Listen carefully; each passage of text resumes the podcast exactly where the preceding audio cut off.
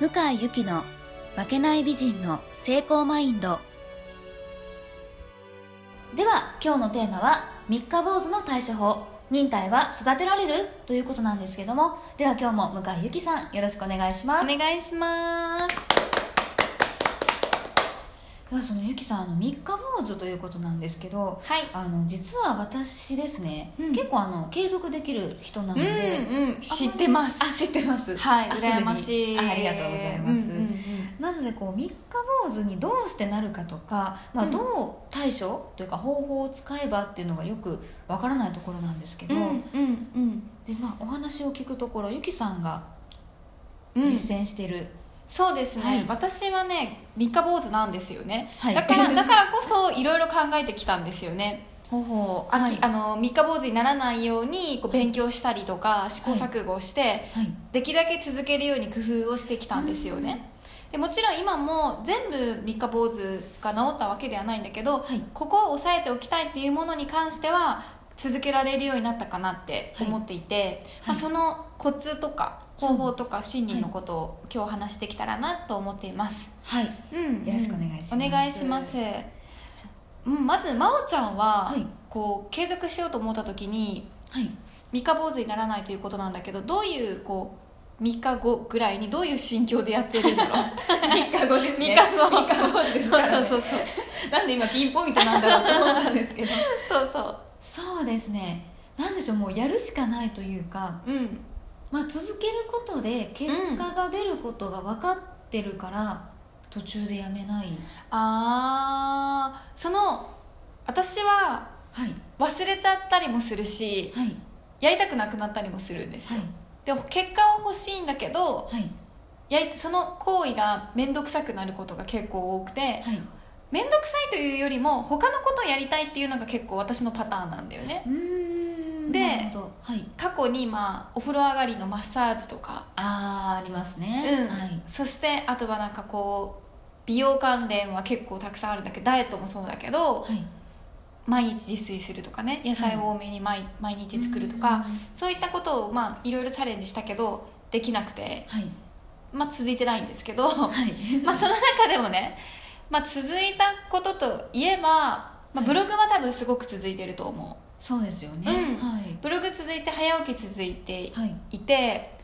あとはベッドメイキングとかもそもそも習慣がなかったんだよ ねはいで今は結構ちゃんと絶対にやるし起きたらもうやるみたいなそうそうそううんあと帰ってきてすぐのメイク落としとかも前は習慣になかったんだけど、まあ、それも習慣化したねはいあとはそうだな朝のストレッチとかも習慣化したりとかはいまあ身についてるものも身についてないものと同じくらいあるんだけ ど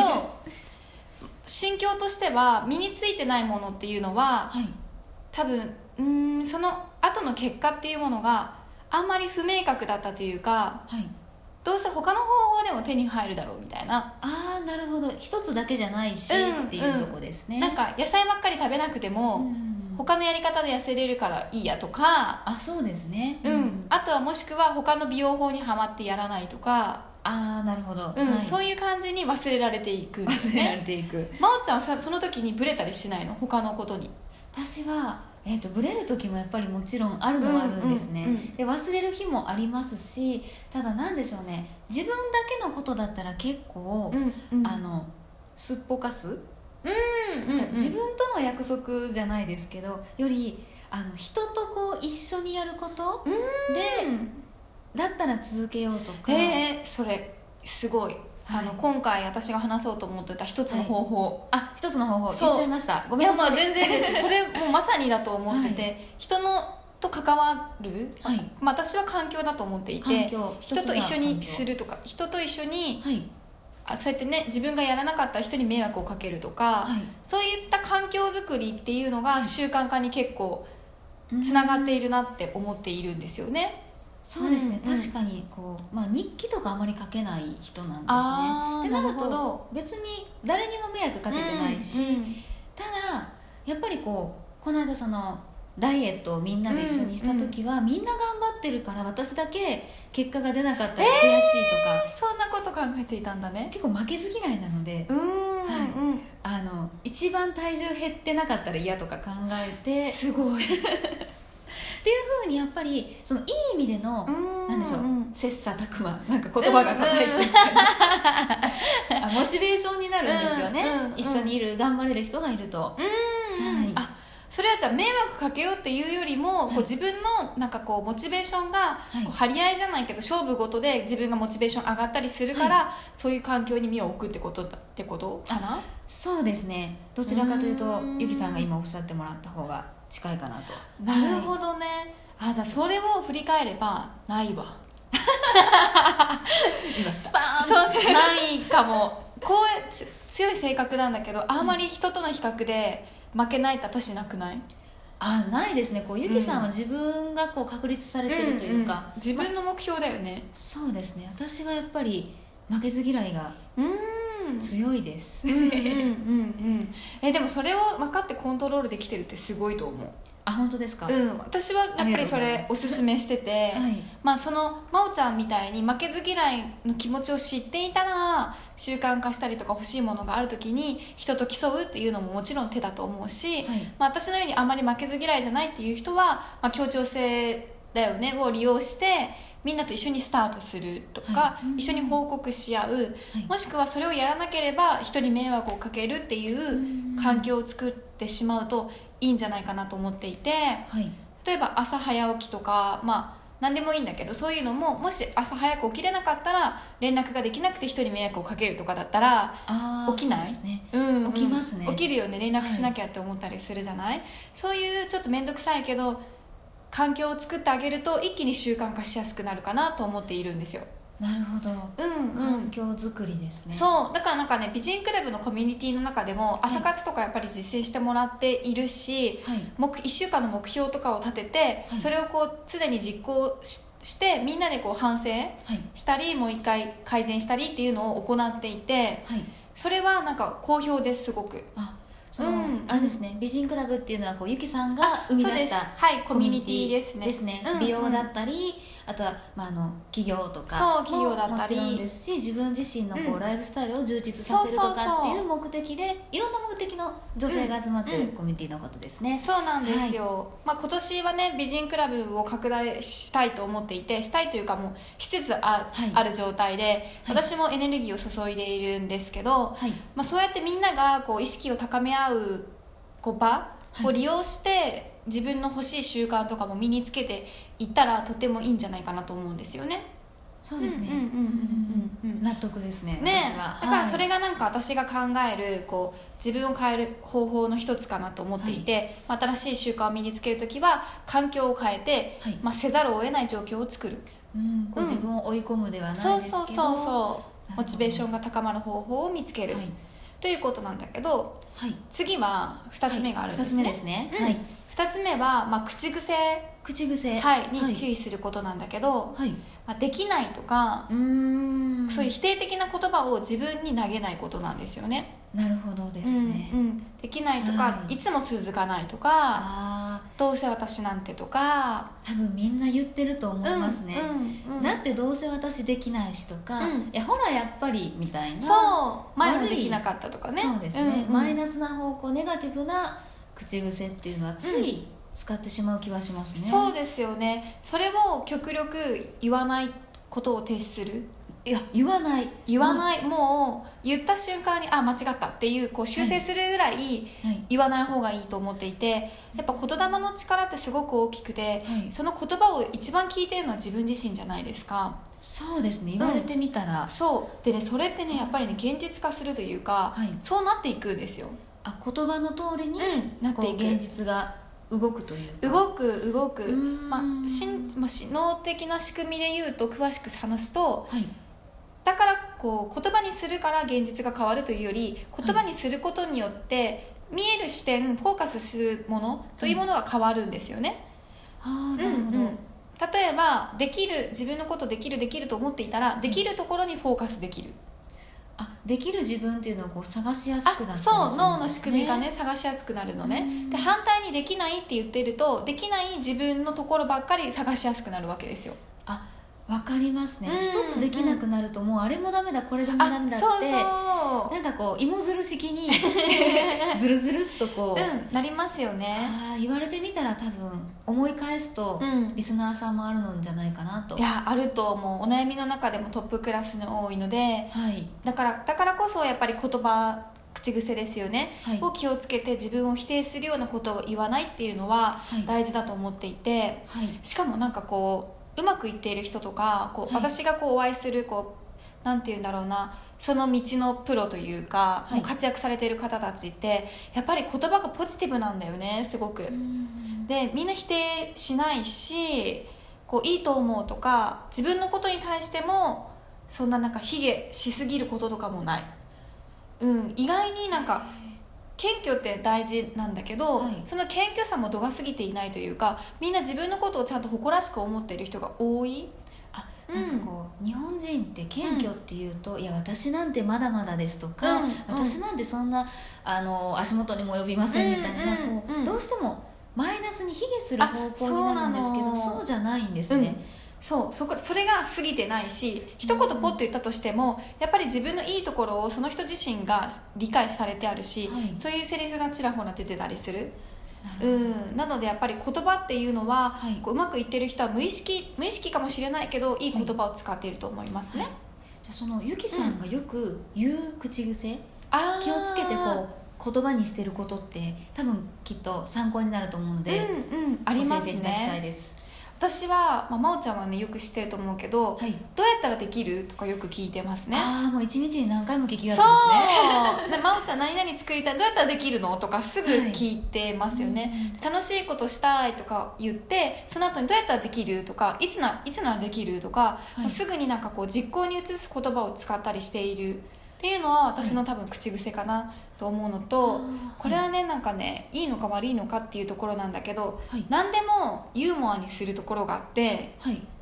なんかもう何ウでもケユーモアるとかよく言ってない私。受けるよく使ってますねそうゆきさん、であれも最初ねそんなに受けてなかったんだよね なかっ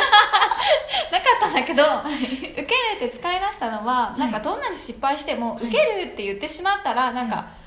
もう丸く収まるというか面白い出来事に変わるそうですねなんかこう、嫌なことでも受けるってなったらそうそうです流れねませんなん流かれますね、うん、例えば、朝早く起きなきゃいけないって分かってたんだけど、全く一回も起きれなかったからね受けるとか言ってしまったらなん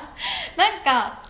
ライトな感じで終わるじゃないですかなんかそれが失敗だと思わないというか、うんうんあまりそう捉えにくくなりますうんうんね、そうなんです重くないよね、はいでそれは結構自分の口癖としてはいあることを自覚していますね、はいあとはそうだな昔と違うのは昔も自分のことはどこかでできるって思っていたんだけどはい言葉にするほど強くは思えていないところもあってはい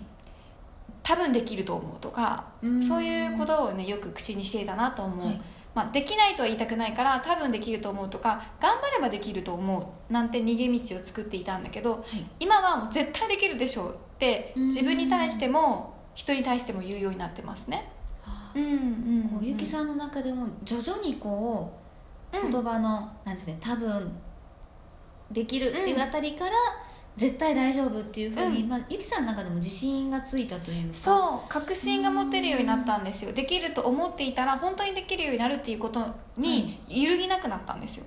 考え方がね、それも口癖というか言霊の力じゃないですけど、そあるんですう、ね、うん、こと言葉をを利用してその後行動も伴っていって、はいだんだんもう本当にそれが信念化してきてるだと思いますね、うん言葉ってただだから今すぐ使ったらいいですねじいゃやあ本当にそうだったらだからねいっぱい喋っているしね、はいそう皆さんもね口癖使ってみてくださいはいで3つ目なんだけどね三つ目はいうん、3つ目はね時間なんですよね時間そう、は習慣化する時に意識してほしいのは時間で、い、はいまあ、これも脳のことを話すとですね脳がね夕方以降ぐらいからちょっと疲れてるんですよね、はいというのもなんかたくさん決断したくさん決めていくと脳って消耗していくんですよはいだなのでで寝たら治るんだけど、はいなので朝とかこう脳がまだ疲れていない時期にちょっと時間がかかることだったり面倒くさいことの習慣化したいことはいを朝時間脳が疲れてない時間にやるっていうのはおすすめですうんうんこう冴えてる時こそはいあそうですね夕方になるとやっぱり面倒くさいとかそ疲れるから、う、うん、もうちょっと寝ようかなとうか、んうんこうなんでしょうねそう収束にそう向かう収束に向かうよね はいそうだから私はトレーニングは絶対午前にしていてあそうなんですねそう午前中はいに行くんだけど、11時から10時か11時から絶対予約するんだけれども、まあそれも夕方だと私が他の予定とかを優先しちゃってやらなくなることとかも分かっているし、疲れてるから他のこうなんて言うんだろうなうん、折れやすくなってさらに他の予定を入れやすいあ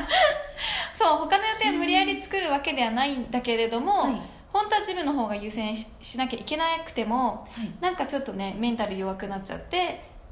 ほ他の方に逃げちゃうっていうことをしてしまうのを知っているので、はいまあ、午前中に絶対に入れるようにしていてはいそうそう、まあ、さっきね今話したんだけどこの予定が絶対空く時間を選ぶっていうのももちろん大事だと思そうですねもう午前中ってあまりこう前もってうん約束していなければ急にうそうだ予定って入らない 入んですらよねない朝から誘ってくるってあんまないよねどんだけマブダチうなんだんなんです ねですねそうなんですよだからやっぱりこうあんまりスケジュールが右往左往しない時間帯を確保しておく、なるほど、うんもしくはもうその時間をもう絶対に他のもの入れないって決めるか、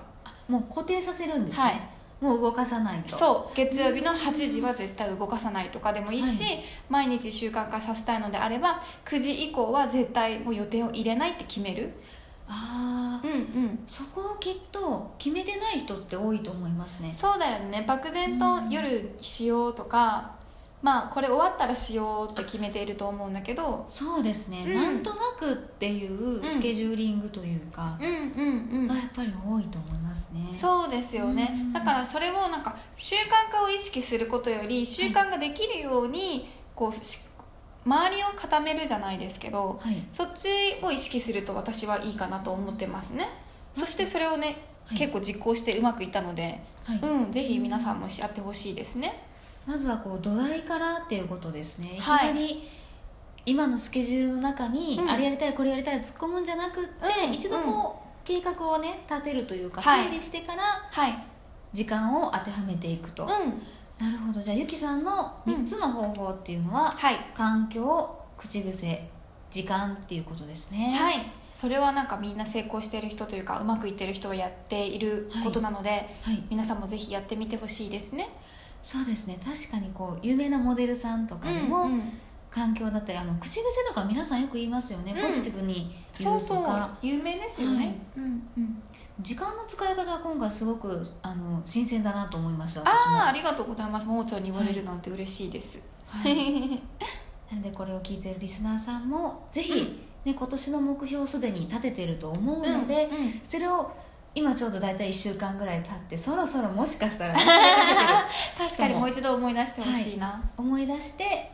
このゆきさんの3つの方法ですね、振り返って計画をうん練り直していただいたらなと思います、はい、はいでは今日は向井ゆきさんありがとうございまあしりたがとうございました。この番組は提供向井由紀ナビゲーター今野真央でお送りしました。